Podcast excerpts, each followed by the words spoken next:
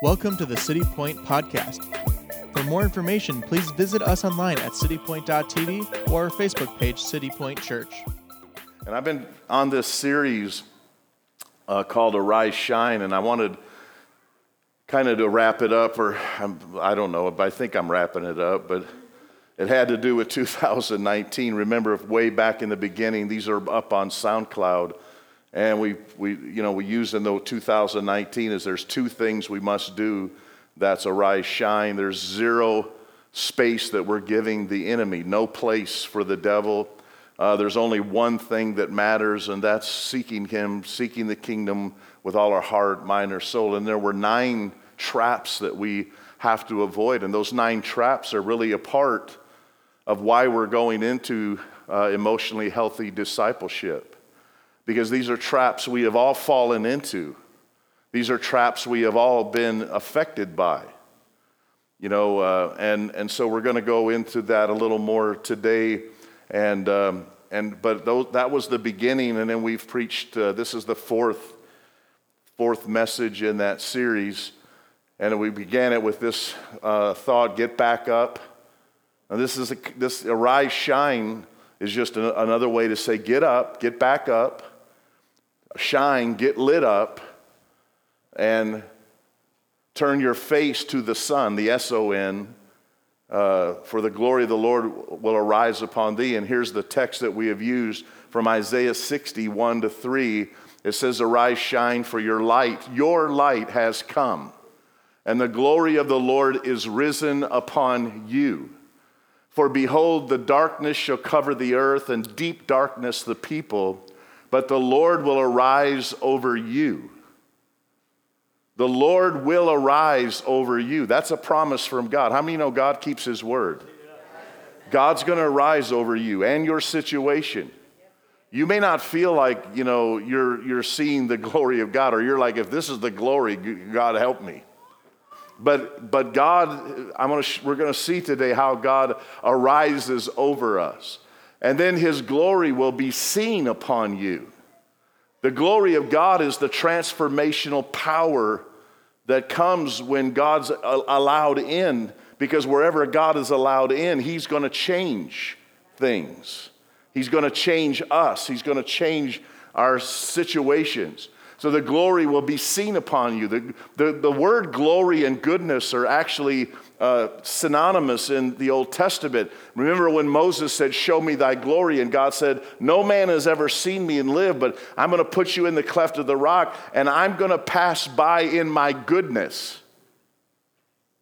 And so the goodness and the glory of God. How many of you would like to see the goodness of God? Jan, we're praying that the goodness of God manifest in she's having surgery tomorrow. And and in that in that situation. We just we look for God to manifest his goodness. And so that's the, the, glory will be seen upon you. Gentiles shall come to your light, kings to the brightness of your rising. Now, the, the definition I used, and I love this from Bob Sorge, was glory is used in the Bible to describe the action of God whereby he takes of his glory, or let's just say his goodness, you know, his goodness and his glory are synonymous, which is eternally existent in heaven. God's goodness is unopposed in heaven. We know on earth that there's a lot of opposition to God's goodness. Uh, sickness is not in alignment with God's goodness. Being financially broke and busted is not in alignment with God's goodness. Living a life full of strife and, and var- uh, variance and, and being, and, and being uh, uh, under a constant attack, that is not a, an alignment with the goodness of God. And so, what God does, though, is being that He is good and He's eternally good and He's eternally existent and He's eternally on the move, He says He pushes through the veil. We sang about that this morning. I just love how every Sunday these songs and I, I, never, I never communicate with Amy and say, hey, Amy, sing this, this, and this. It's just amazing to me how God just like, God's really, he's really smart. And, and it would do us to just tune in and listen to him and, and not be wise in our own eyes. I couldn't plan these things. if I did, they wouldn't be near what God could do. So he pushes through the veil. What is the veil? The thing that separates the natural and spiritual realities. There's natural realities. Let's just say, in, in the reality that, that you're fighting a sickness, there's a natural reality there. Your body is under attack. I don't deny sickness like Christian scientists and say it's all up in your head. That's stupid. You, you, don't, you don't deny the reality that on earth people are, people are in bondage. That's just a reality. Is, is addiction a reality? Every hour in our country, seven to eight people, seven, there's a seven point, I did the math on it, uh, an hour are dying of opiate overdoses. That's a reality. Come on, church. We can't deny that and we can't, we can't pretend like it's not a real problem. Because some of you know how real it is because there's not many of us here who haven't been touched by it. I lost a brother when he was, he was 52 years old from an opiate. How old was he? 47. 47. From an opiate uh, uh, overdose. A prescribed opiate overdose. That's a natural reality. But listen to this. What glory is, is when God pushes through the veil that separates natural reality and introduces a spiritual reality. Because in the spiritual reality, which is heaven, there is no addiction in heaven. There is no sickness in heaven. There is no sorrow in heaven. That's why we keep praying, Lord, let thy kingdom come Thy will be done on earth as it is in heaven. We're praying that heaven comes to earth. We couldn't get to heaven, but Jesus came from heaven to get heaven to us. And so when the spiritual reality comes and God finds you in a physical reality, Say, like Brad, Brad was one time, the physical reality was he was locked up. He was locked up in darkness. He was locked up in addiction. You should hear his story. We have it on DVD if you'd like to see it. And, and it's powerful because when the natural reality met the spiritual reality, then heaven won and took this man from death and brought him to life. And that same God is healing people, saving people, restoring marriages. And so the reality that separates the natural from the spiritual and reveals within the parameters of our time and space. I love, I love Bob's wording here. The parameters means the, the, the, the outlining the parameters are the, are the borders. The parameters are, the, are how things are drawn. It's in the parameters of, like when you build a building, you build it in the parameters of your lot lines, or you're liable to lose your building. I, know, I was in the construction. I, I know one time when, when uh, a friend of mine who was a builder built a house two feet on another person's property. That's a problem. Because guess what? All of his work, all of his money, all of his effort meant that two feet of that property belonged to that neighbor. And if the neighbor decides to cop an attitude, you have one big problem. Because now you got to buy three feet of his property to get it within your parameters. Are you with me? So, what God's trying to do is give you the parameters in your time and your space the splendor of his magnificent beauty. Listen to this. God is building a building today. You and I are a part of this building. The problem is, some of you are not building in God's parameters.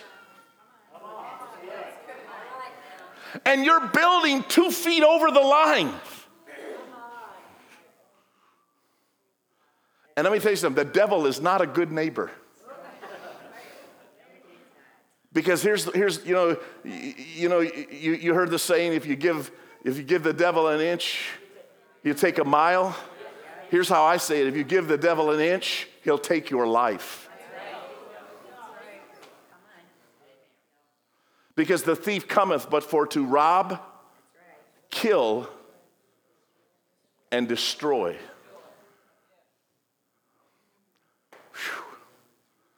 Pastor Mike, that's, that's, that's, that's tough.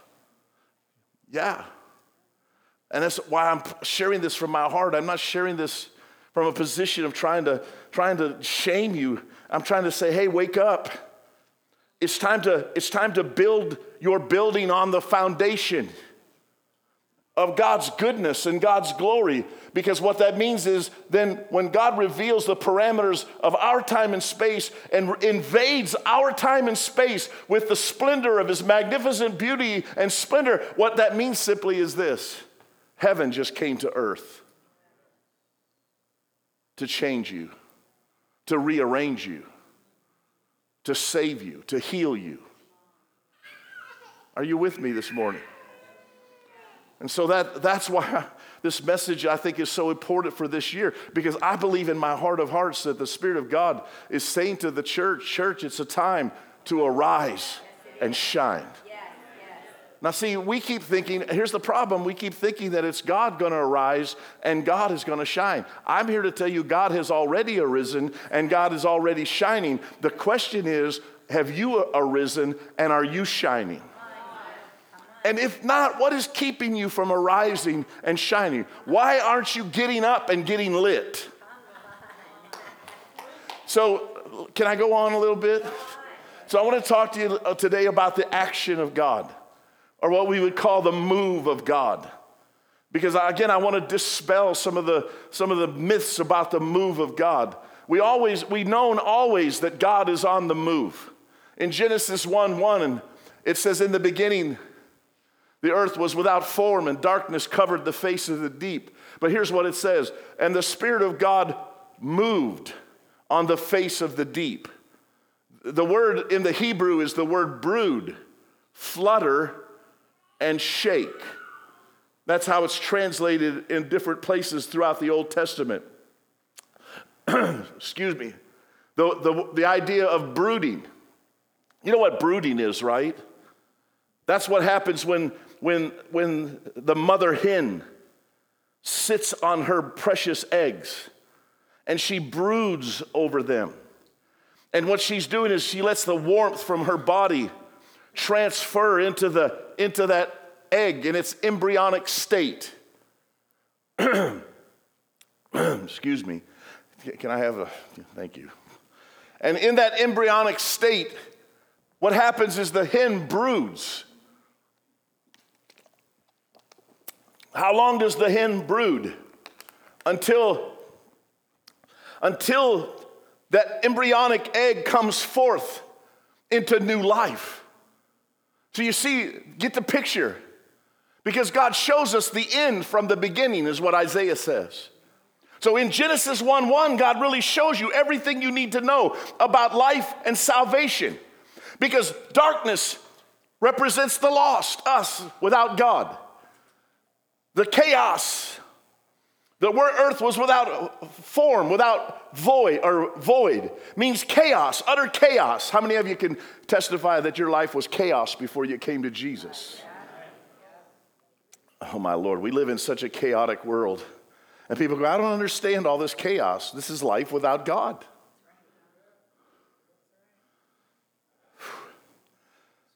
And so, salvation is the Spirit of God brooding over the darkness until what, kind, what comes forth? God speaks and it says, Let there be light. There could be no light without the Spirit of God brooding. You don't just get saved by saying, I want to get saved. You get saved because God draws you. No man cometh to the Father but by me, Jesus said. And then he says, You didn't choose me, I chose you. And Jesus sent the Holy Spirit to brood over. Aren't you glad Jesus brooded over you in your darkness and your chaos and your mess? Some of us get so freaked out too, like, you know, like, like, you know, I don't know whether I should have anything to do with people in darkness. You should, in the sense of brooding over them, praying for them, speaking life into them. Don't speak death over them, brood over them. Drive them crazy with things like God's got a calling and God's got great plans for your life. And man, I can't wait to see what God's about to unleash on you. Hallelujah. That's much better than you're going to die and go to hell. That never motivated me.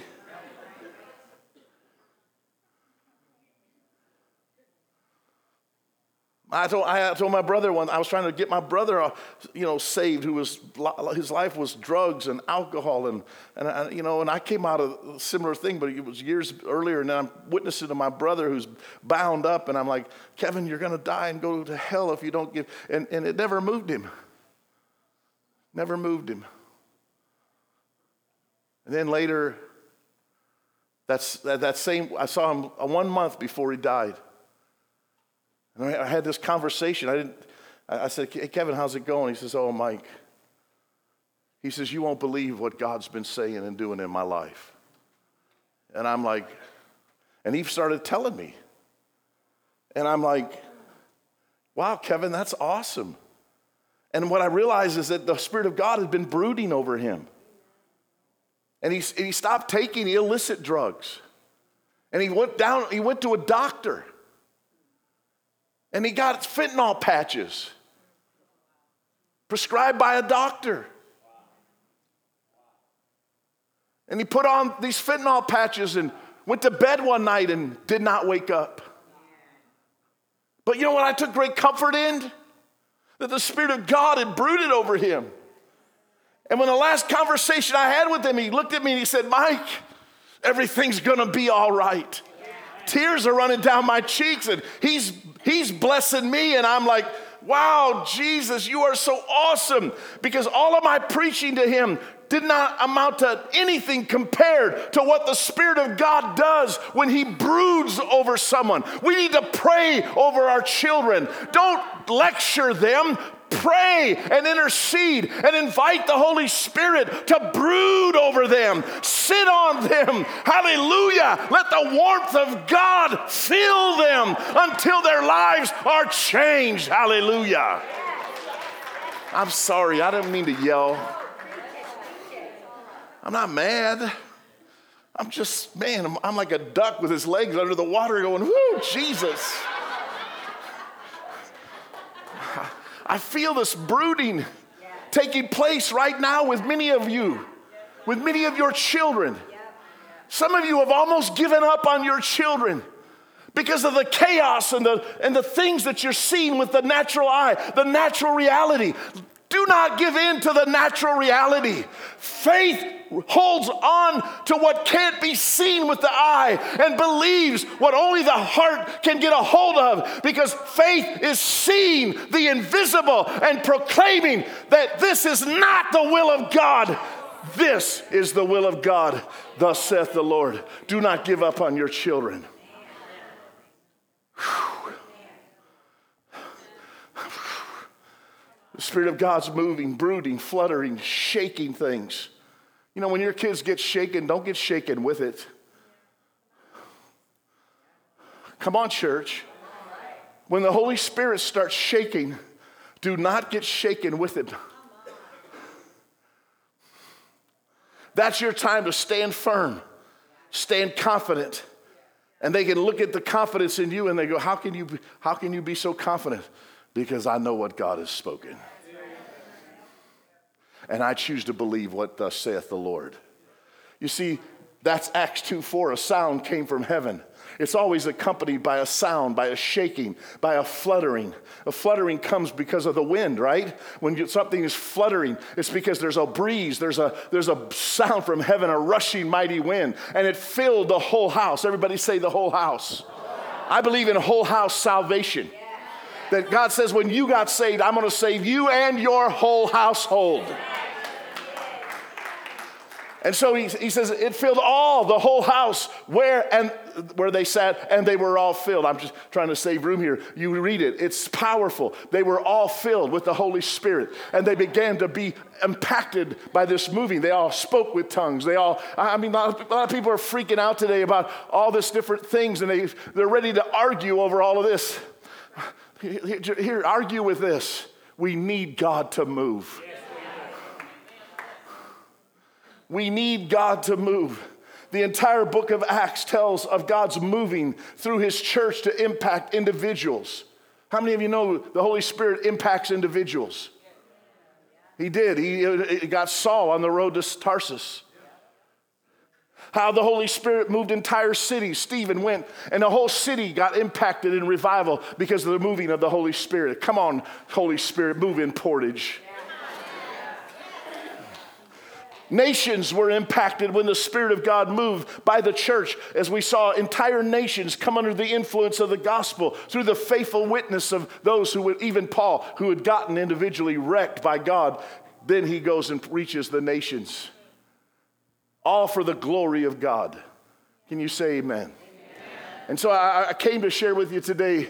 I want you to turn with me to 2 Peter chapter 1, verse 19 to 21. And so it says this so we have the prophetic word made more certain. Whew. This prophetic word, the prophetic word in, here in Peter is the word of God as prophesied by men of God who were moved on, the Bible says, by the Spirit of God, because it says it was not written by man, but, but written by God who inspired men. You with me? Did I say that right? Yes. So the, the Word of God is the inspired Word of God. In other words, it's a prophetic word as the Spirit of God moved on men to write. And so we have the prophetic word made more certain. Now, how do you make the word of God more certain? Now, listen to this, follow this with me, because this is really powerful. How do you make God's word certain in your life? How do you make it work in your life? Let's put it that way. How do you get the Word of God to work in your life? I mean, so here's the Word. Here's the Word of God. And, and we, all, we all love the Word. Many of you read this Word. And I, and I thank God for you reading the Word and studying the Word and, and everything. But the question is, it, isn't, it isn't so much of how much of this word that you know, it's how much of this word is active in your life. For the word of God is quick and powerful, sharper than any two edged sword, Hebrews 4 says.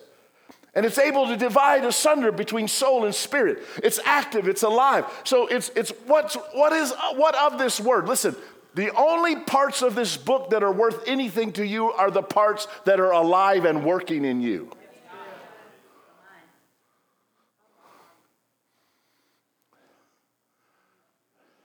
And so, how do we make the Word of God more certain? You do well to pay close attention. Everybody say, pay attention. Elbow your neighbor and say, pay attention. Been wanting to do that all morning, haven't you? Pay attention. Pay attention. That's so, number one, everybody notice this. Here's what you do to make the Word of God more certain. Is my towel over here?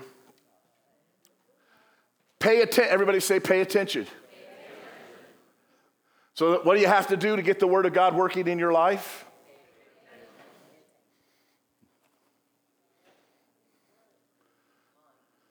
It's amazing to me, standing up here,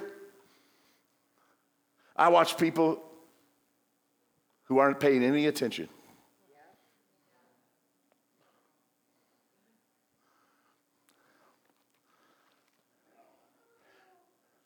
I love, I love, I love the written word. I love, the, I love the fact that it's on my phone too. But when what's happened today is that with all these devices, it's really hard for us to pay attention.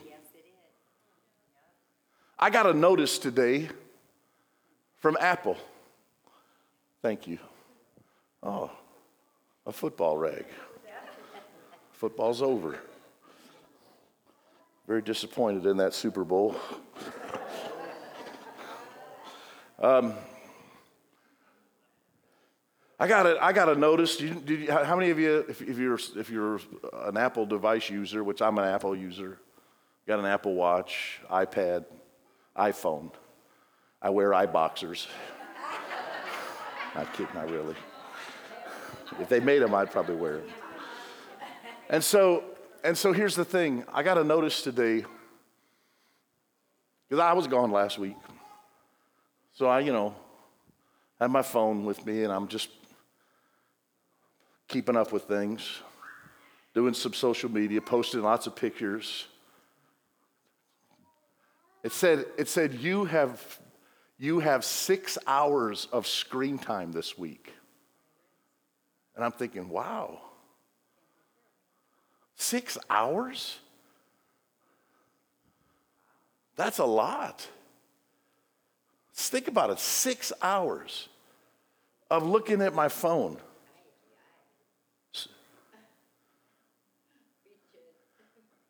Stalking y'all. I have to keep, a, I watch on Terry too. Oh, my Lord. Don't even give me this. Don't give me started. But let me ask you a question. What if we spent six hours in the Word? What if, what if we spent six hours in prayer. That's part of this, again, part of this emotionally healthy discipleship because a lot of us, you know, we, we, we have, we come to church, we put a Bible under our arm, and we walk in, and, you know, and we're here, and yet we're not really paying attention. You know how I know that? Because some of y'all are painting the porch, and your house is on fire.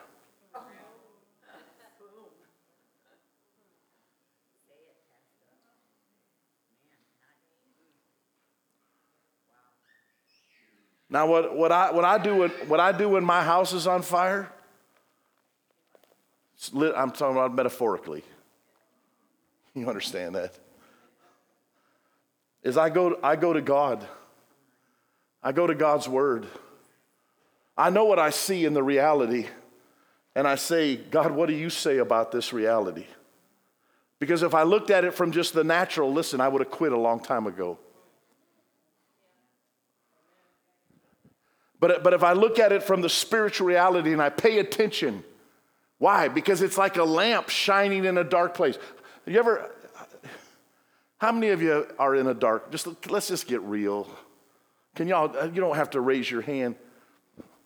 But how many, just in your this question, how many of you would say, Pastor Mike, I'm really in a dark place? Don't raise your hand. And so when you're in a dark place, what do you do? Well, I'll tell you what most of us do is we retreat and we hide and we cover up. We crawl under the covers, so to speak. So the room that's dark, now we're hid under the covers and we're like, it, it seems better if I just hide under here. We withdraw from everything, and I, y'all know it's true. The first temptation in the middle of the battle is to withdraw from the people who can help you. I know, I know sometimes that those people are like sandpaper. But you know, sandpaper is a good thing because it'll knock the burrs off you and keep you from getting hurt deeper and going off and getting completely swallowed up in the darkness. I'm just telling you, this is another part of this emotionally healthy discipleship because the church has got to stop retreating. You can't arise and, and retreat at the same time. The church can't hide behind our four wall. We have a great building here. I love this building. Well, I don't really love it. I, it's okay. but this is not the church. You and I are the church. And I love, I love our heart to go out into the city. We, I love our, our heart to go out and shine in the darkness. Because that's really what it's all about. It's, it's, and, and, and, and the, whole, the whole need for the church is to get out of the salt shaker and get into the place that needs salting. You are the salt of the earth. But if the salt loses its savor, it's henceforth good for nothing. And so he says it's like a lamp shining in a dark place. So, what do you do when you get in a dark place? God, I need a word. Listen to me. I need a word. Now, I believe in prophetic words. You know what we do. We, we, we had a prophetic day here yesterday where people are learning to flow in the prophetic. It's an awesome thing. The prophetic is a biblical principle, it's, it's, it's God's utterance. Paul said, I would that you all prophesy. But let me, can I, can I tell you something? The strength of your ability to prophesy is directed, directly connected to your knowledge and experience in the Word of God. Because otherwise, you will start prophesying out of yourself. And we need to prophesy out of this. Come on, church. I've been around too long. I know, I know people want the best for people too, and they say, you know, thus saith the Lord, when it really wasn't thus saith the Lord. It was, this is what I say. Now, listen, I say it, I say things too. I, I say, but I, I try to make a, a, distinction. You know, listen, I haven't, this is not from God. This is what I say. But you know what I always tell people? You need to get in this book and you need to find out what God is saying to you. Because you need to make certain that it's shining in the dark place. Pay attention. Until when? Until the day dawns, until there's daybreak and the light breaks through the gloom and the morning star arises in your hearts. How long should I keep going into this? Uh, we're in it for the long haul. And we keep going until daybreak, until, until this. I love sunrise. I love when the light breaks through the gloom. I love, I love to see the, the sun rise off the, the, the, the you know, the horizon, and, and I love to see the darkness dispel. And then he says, The morning star arises in your hearts. He's talking about an experience that you have with the Word of God becoming real to you. To arise and shine means that you have to let the Word arise in you, and as the Word arises in you, you arise with it. Uh, now, but understand this first of all that no prophecy of Scripture is a matter of or comes to one's own personal or special interpretation. For no prophecy was ever made by an act of human will, but men moved by the Holy Spirit spoke from God. Whoo! Hello. It's not part of the human will, it's part of what God is born of God. Everybody say amen. So that's what that's what arising. I'm talking when we say arise, shine. This is what we're talking about is that you're moved by the Holy Spirit. Everybody say this, move me Holy Spirit. Speak through me Holy Spirit. Speak to me Holy Spirit. Because if he's going to speak through me, he's got to speak to me. Otherwise all you're going to hear is me. I don't have anything worth saying, but he does. It's true. So, this is a powerful passage that has to do with how God is moving. And when God moves, listen to this, we must move with Him. We must move in agreement, in alignment with Him. Now, if you back up here, I want you to go, we're going to go back two verses because this is, this is so powerful. It says, For we did not follow cleverly devised stories or myths when we made known to you the power and coming of our Lord Jesus Christ. these, weren't, these weren't myths, these weren't made up stories about the power and coming of our Lord Jesus Christ, the glory. Arise, shine, for the glory of God is upon you. And darkness covers the earth, gross darkness the people, but the glory of God shall arise on you, shall be seen on you. He said, We didn't do this from men, we didn't follow this from myths, from stories. But now look at this. But we were eyewitnesses of his majesty, his grandeur, his authority, his sovereignty. They got a, they got a bird's eye view, a front seat to watch the glory of God as it manifested through Jesus.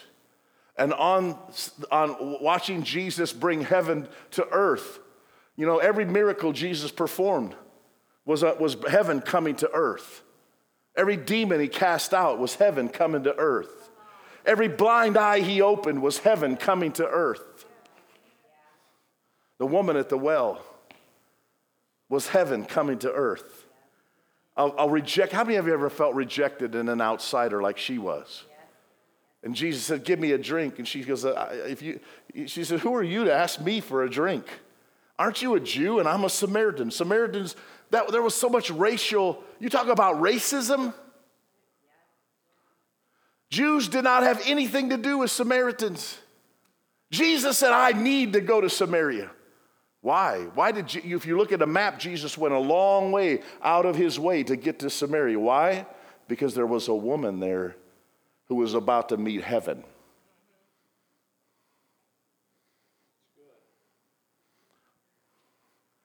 We were eyewitnesses of his majesty, his grandeur, his authority, his sovereignty. For when, we, when he was invested with honor, again, honor and the radiance of the Shekinah glory from God the Father, such a voice as this came to him from the splendid, majestic glory in the bright cloud that overshadowed him. Do you get this? This was the, the, the day of Mount, he's talking about the day of the Mount of Transfiguration. When he goes up there with Peter, James, and John, and Jesus is there, and all of a sudden Moses and Elijah show up and they're talking with Jesus. That's pretty awesome.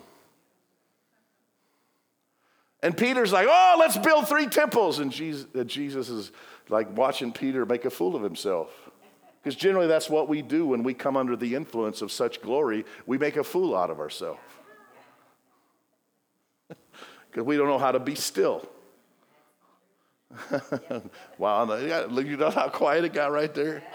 Woo, let's build three churches one for Moses, one for Elijah, and one for you, Jesus. And then there's this voice from heaven and said, Shut up, Peter. no, I didn't really. That's what I would have said. He said, This is my beloved son.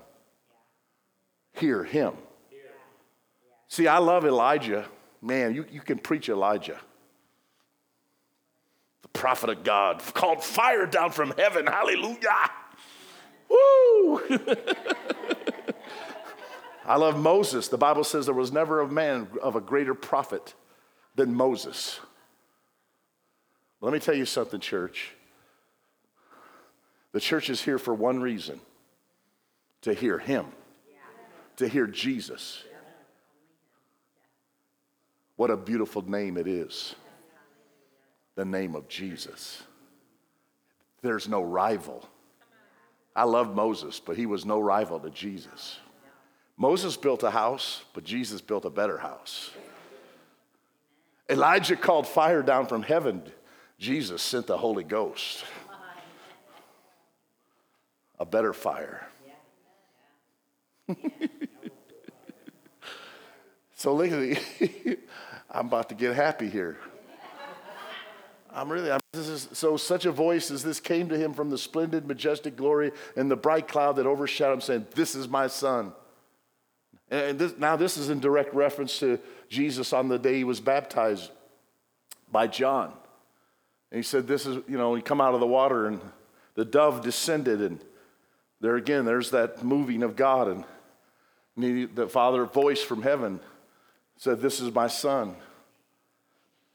Can I, can I just tell you something from a, from a man who's had an orphan spirit? Hey, Brad, this is for you too. In fact, this is for all you men. Because right now we're in a real crisis in the church and in our country.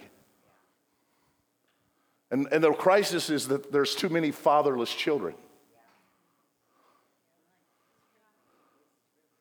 All of this, I, I saw a guy on, uh, who, who, on a secular uh, interview, and he wrote a book.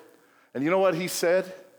He said, of all the serial killers that have been studied if you, uh, here of late, all these school shootings, all these uh, mass killers, you know the one common thread he found as he's, and this is a secular guy, works for a university, writing a secular book. You know what he, you know what he said? He said the one common thread, the one common denominator of all of these people are they were fatherless. You know what the last verse of Malachi said the solution to the revival and the move of God would be in our day? That he shall turn the hearts of the children toward their fathers and the fathers toward their children. So, men, if your heart isn't towards your children, you are out of alignment with God and you need to repent and make it right before your destruction of your family because you're failing.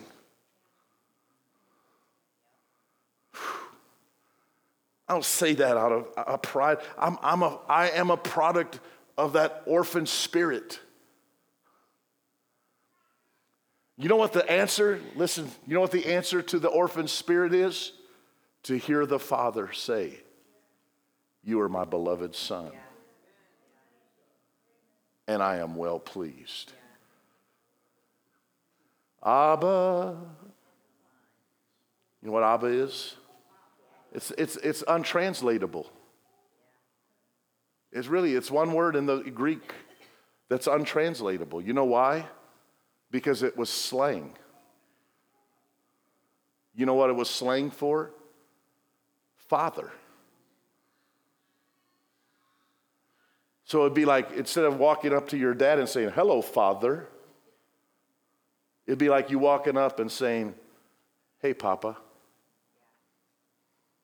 Hey, Poppy. That's what Jelly calls me. My heart melts. If she wants anything, all she has to do is say, Hey, Poppy.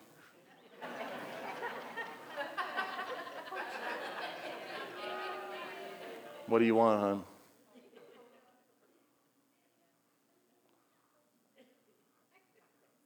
You know, you know if we got this, we, if we got this in the church working like, the, like it should, Remember a few weeks ago? I don't know, it's been many weeks ago, I guess now, when I talked about the blessing of the Father? How many people have walked out and are walking out their life without the blessing of the Father? Remember the crossing of the hands? Jacob for Ephraim and Manasseh? That was a really good message. I put that in my top 10 of all time in its power because it has the power to change a person's life. Because when you hear, This is my son, my beloved son, in whom I'm well pleased and delighted, where did Jesus go after that? He went to the cross. You're able to go do anything and everything that God lays out in front of you when you know your sonship. And yet, all this stuff that's going on, this is my son, my beloved son, in whom I'm well pleased. I, I got I'm going to move along here. I got somewhere I got to get to. Everybody say, get there.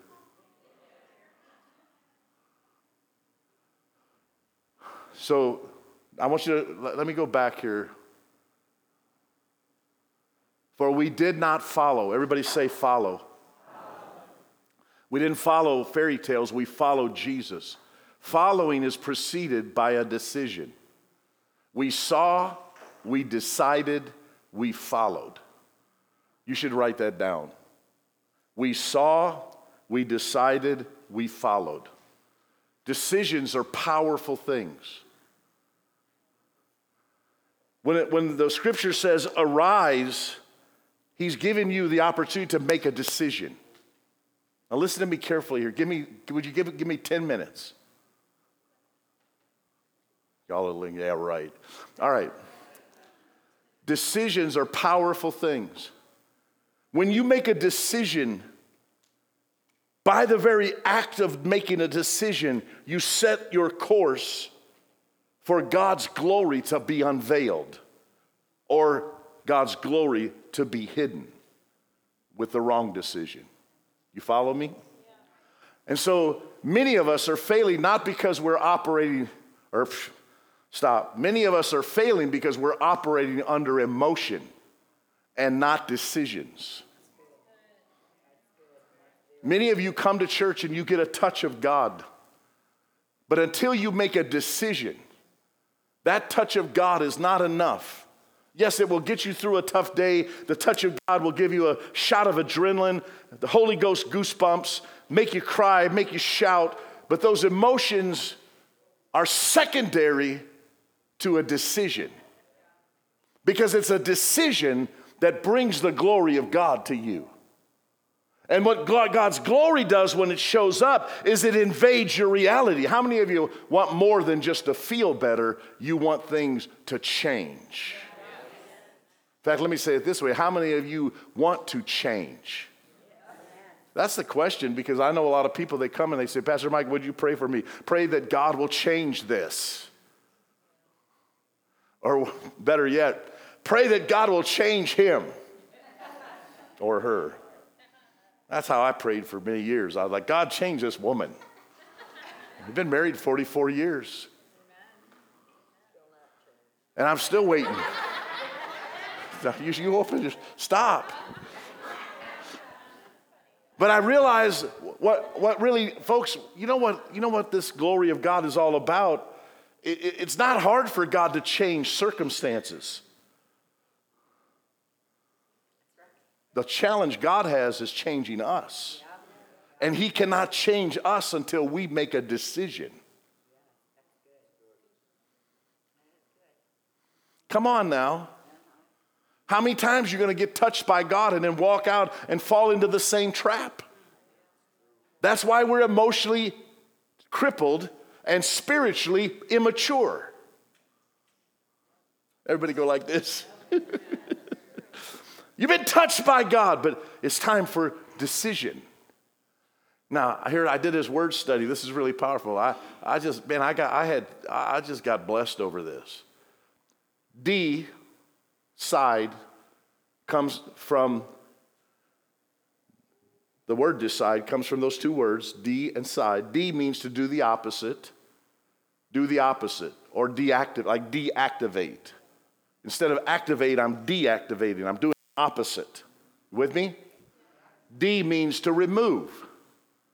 So when I dethrone Satan, I'm removing him from his position or in the king. The king, we removed the king, we dethroned him, we removed him. The word D means to get off of, like I deplaned from the airplane. I got, I detrained. I, I got off the, the train. I, I deplane is to get off of. To cut off is to detach. When I detach, I'm cutting that thing off of me. I'm detaching myself from it. Are you with me? That's the word D. Now, the word side means this is, this is cool now. It means to make or to kill or to cut. In other words, it's where we get our word homicide. Side means kill. Homicide is to kill another person. To kill to a homo sapien, to kill a person. Homicide. Suicide is when I kill my self. Infanticide. You've heard that a lot in the news. When this genius governor, who should be removed, suggested that we should go ahead and not any, now it's beyond abortion. Let the baby be born. Make the baby comfortable because we're compassionate. And then we kill it. That's infanticide.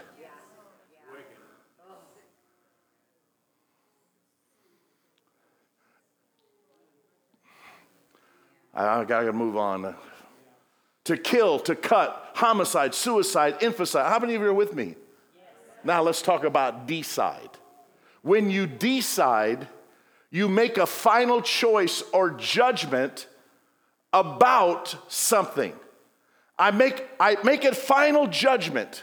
How many of you have come to a place in your life where you get sick and tired of being sick and tired? And you make a judgment, you make a decision. I'm gonna stop this. This is not gonna go on anymore. I'm done. I'm cutting this off. I'm cutting this person off or this situation off. I am not gonna be subject to this anymore. I'm making a decision. To select as a course of action. So here's the thing if you get touched in your emotions, but you don't change your course, if you don't let God lay an axe to the root, you're going to keep eating the same fruit. But when you decide, I've been going this way, and it doesn't take a genius to know this ain't working. What we've been doing here ain't working. You know, I heard, I heard Jim Cymbala, the pastor from, from uh, uh, New York, uh, Brooklyn Tabernacle. Man, I love this guy. And he's, he's so, oh, he just blessed me. He, he says, you know, he says, he says when you're, when he, he, was, he was a great basketball player in his younger days. You know, a lot of us have a, a great past. I, and, and, that was 100 pounds ago and 40 years ago. And anyway, uh, anyway, he said, at least in a basketball game, we'd come out and we're getting hammered by the other team. And he said, they wouldn't just let us keep playing and keep playing while we're getting hammered and hammered and hammered again. He said, all of a sudden the coach would say, hey, time out. And he said he'd bring everybody in. And he said, You know, this ain't working so good. And he said, Let's try something different. And so he'd say, the coach would say, Hey, let's, let's switch from a zone to a man to man. And you take this one, you take this one, and you take this one. He said, generally, we'd come out of that break, go back, play the game, and we'd suddenly see things begin to turn. And we would see the game take a different shape. We, many of us in the church are waiting for God to do something different. And God's been saying for a long time, church, time out. This ain't working. This ain't working, church. This ain't working. And it's time to huddle up. Come on, huddle up. Let's get in here and let's come up with a plan. Our whole idea is to say, God, what we've been doing isn't working in my life, in my marriage, in my family. It's not been working. Time out. I need a strategy, God. I need a word from you, God. I need to know what you need me to do. Come, come on. And then you get a course of action, and then you bring to a definitive end. Now, let me say this because every decision brings a shift. Tell your neighbor it's time for a shift. It's time for a shift. Now, prior to a shift, how many of you want a shift? Can I have that? Prior to a shift, how many of you want a shift? Don't you love when you come out of third gear into fourth? How many remember driving a manual transmission? Man, I just love I love a good stick because I love to shift. I've been pastoring for a lot of years, and I'm, I'm calling the church now. It's time for a shift. It's time for a shift. What we've been doing hasn't been working. I'm talking to City Point here. I'm not talking about all the other churches. They can, they, they can, they can I'm not, I'm not ramming anybody, I'm not criticizing it, but I'm telling you what we've been doing isn't working, but we're about to shift. This whole old discipleship thing is not some rehashed, refurbished program from 30 years ago. It's not a program at all. It's about us individually coming before God and letting God deal with our dark shadows and letting God shine in the darknesses of our heart and letting God deal with the depths of our brokenness and our bitterness and our, un, our unforgiveness and letting God heal us and letting God completely saturate us with His light and His glory. There's a shift coming, church. That's the good news. The bad news is this before any shift, there comes a sift. Think about it. This is why you've been feeling what you're feeling. I didn't have time to make a real one, but I actually have one of these. I couldn't find it because I preached this message a couple of years ago, not this message, but about the sift out of Luke 22 when Jesus comes to Peter in Luke chapter 22 and he says, Peter, listen to this. Now, listen, church. He says, Peter, Satan hath desired you that he may sift you as wheat. But I have prayed for you. Notice he didn't say, I'm, to stop the, I'm not going to stop the sifting. So, what they did in those times, that nothing was automatic in those days. Today, we have machines that pick, machines that clean, uh, we have machines that dry, we have machines that do everything. Say amen. It's a wonderful thing. If you ever worked on a farm like I have, years ago, Terry's dad was a farmer, big, big time farmer. I used to plow his fields for him when I was young. I was just trying to get on his good side so he'd let me marry Terry. It's true. I didn't want to be out in that field. But I didn't mind so much because I was in a like $150,000 John Deere tractor that was air conditioned and had a really nice stereo. And so I got the Doobie Brothers in there and I'm rocking it out. Jesus is just all right with me. Anyway, it's true. Now it's all automated. In Jesus' day, it wasn't automated, it was all manual. Everything you did was manual. It required the, the labor of your hands, the sweat of your brow. You'd plant your seed. Many of you have planted seed and you've planted for years. And then there comes this harvest time, and we, we've been talking a lot about it. We sense in the spirit there's, that this is the year. This is the year of harvest. We believe 2019. Arise, shine, for the glory of the Lord shall be seen on thee. We believe this is harvest. Everybody say it, it's harvest time. Those things you've been believing God for decades, your children who have been out there, it's time. It's, I'm telling you, it's time. It's time. It's time. You sowed your seed, you've watered it, you've prayed, you've wept with tears, and doubtless you'll come again rejoicing.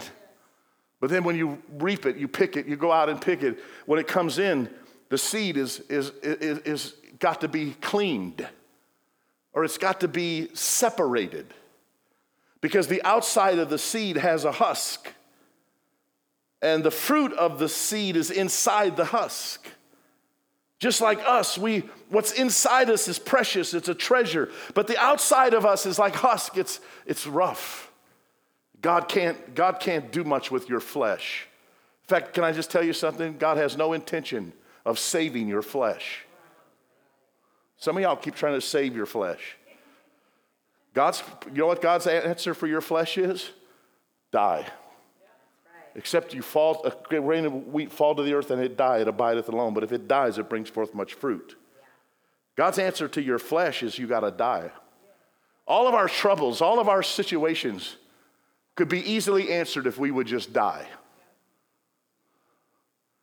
But men don't want to die. Women don't want to die. Pastors don't want to die. I don't want to be shamed. I don't want to die. I don't want, I want to look good. But in the kingdom of God, the way up is down because it's an upside down kingdom. The way to get exalted is to humble yourself.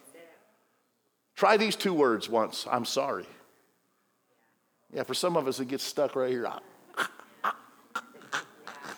You did it. Wait. I don't understand it, Pastor. They get all upset because I pointed out there what they did wrong. Try, I'm sorry. And so, what God does is, He tells Peter, He says, Satan hath desired to have you. Because what they would do is they put the seed in a, this would be a screen, not a baggie. Use what you got. And so they would toss it. Oh. You're mad at me, aren't you? it's job security. Kathy does all the cleaning around here. She's watching go. Don't you hate a mess? But think about it. The way God comes to us is, He says, You know, Peter, Satan had desired, he, sift, the word sift means separate. When they would toss it, the wind blowing across it, the wind, everybody say the wind, the wind. blowing across it would blow the chaff off of it. Yeah. And what would fall would be the pure grain. Yeah. Because that's what you would keep, would be the grain. But here, the separation Think about this. What Satan was trying to do with Peter was separate him from God. And Jesus says, I prayed for you, Peter. And when you are converted, when you are, ch- the word's changed. When you, because see, while we resent the sifting, the tossing, the aggravation, the word actually in the Greek means inward agitation. Because it's that agitation that gives the ability for the breeze to blow across it, for the pureness of the grain of what's on the inside to come out. Satan's trying to get you to move off God. God's using that sifting to get you to your purpose.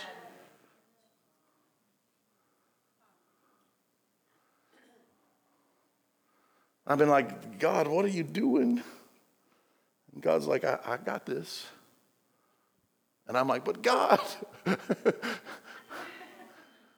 everything, everything, everything seems to be like an agitation. But God's trying to bring His glory. And here's what you have to do you have to make a decision.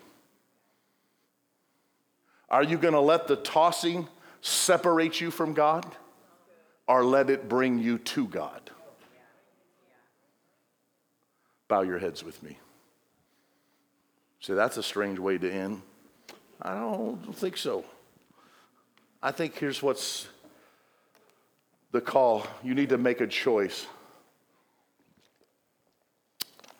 Because here's what the devil will put in your heart I don't know how much more of this I can take. Come on. I can't take any more of this. If something doesn't change, I can't take it anymore. The devil will tell you, you know what you need to do is, is, is back out. Because there's the way out of this is to get away from all that and get, get away from all that. Take a break. Just take a break. Just chill. Take a break. And what the Holy Spirit's saying is let the wind blow. Let the wind blow. Let the wind blow. Why? Because Romans 8 says that one thing I know for sure that whether it's death, nor height, nor riches, anything. Anything. Everybody say anything. Nothing can separate me from the love of God which is in Christ Jesus. So if you're in a sifting, God says, Don't fret it, child. Don't get, don't get uptight, child. I'm using this sifting for your glory and for your good. Don't, don't panic. I haven't left you, I haven't forgotten you. I'm using what the enemy meant for evil, and I'm going to turn it for your good. Oh, thank you, Jesus. All your irritation, all your aggravation, every little bit of it, God's promises to use to make you the person that He has called and destined you to be so you might arise, make a decision. I'm taking my course of action and I'm going to Jesus. I'm getting deeper into Jesus. I'm going to take advantage of what God is doing right now in this shift. Because if there's going to be a shift in my life, then I have to let God sift what's in my life. Whew. Come on, church. We all want the shift. Nobody wants the sift. Father, while our heads are bowed and our eyes are closed and our hearts are open to you, I pray, Father God, that the Holy Spirit would just begin right now to show people the shift, the glory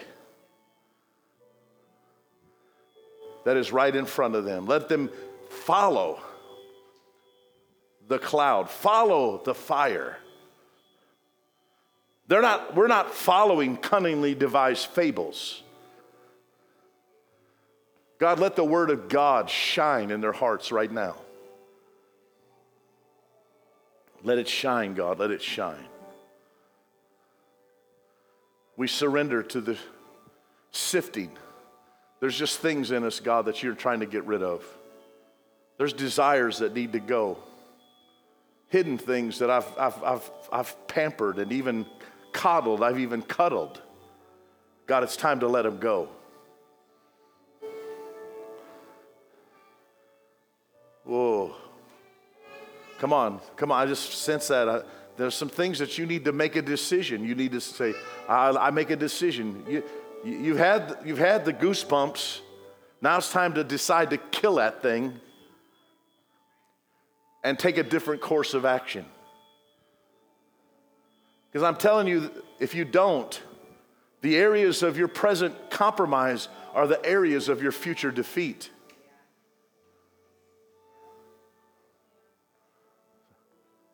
Yeah, come on, just surrender. So if you have some things in your life that you know God is sifting, He's blowing some things out of your life, separating some things from your life. Uh, no tricks here. There's no tricks here. No tricks here. I don't believe in tricks. I don't believe. I don't count. I am not here to count things. I, this is this is between you and God.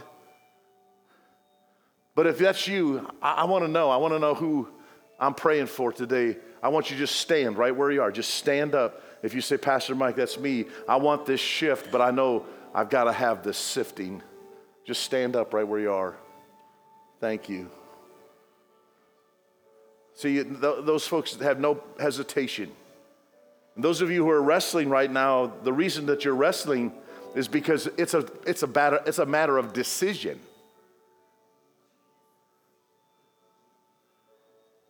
Because you want to shift, but the decision for the shift means I open myself to the sift. I, I need to be sifted.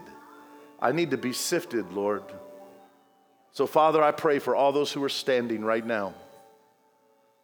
God, there is an area in every one of their lives where you're going to pull back the veil. And that natural reality, God, that has been exerting influence is going to be broken right now in the name of Jesus and that God, that there's a shift coming because they have made a decision to take a different course of action. I'm not gonna let the status quo, I'm not gonna let what I've been doing keep on going because if I keep doing what I've been doing, I'm gonna keep getting what I've been getting. So, God, I make a decision to follow you. Jesus, I'm gonna follow you. Jesus, I'm to follow you. Jesus, I'm to follow you. How many of you are to follow Jesus? Everybody stand to your feet with me. They're to sing this. We're to sing it one more time. We're to sing it to the glory of God. We're to sing it for the honor of God. Today, this isn't about walking out of here with our emotions touched. Thank God we are emotional. Thank God we're one third emotions. Thank God I can come to church and I can feel something. I want to feel something, but I don't run on my feelings. I run on a decision that I am going to follow Jesus, whether I feel like it or not, whether it feels good or it's uncomfortable. I'm going to follow the Lord. Thank you for listening to the City Point Podcast. For more information, please visit us online at citypoint.tv or our Facebook page, City Point Church.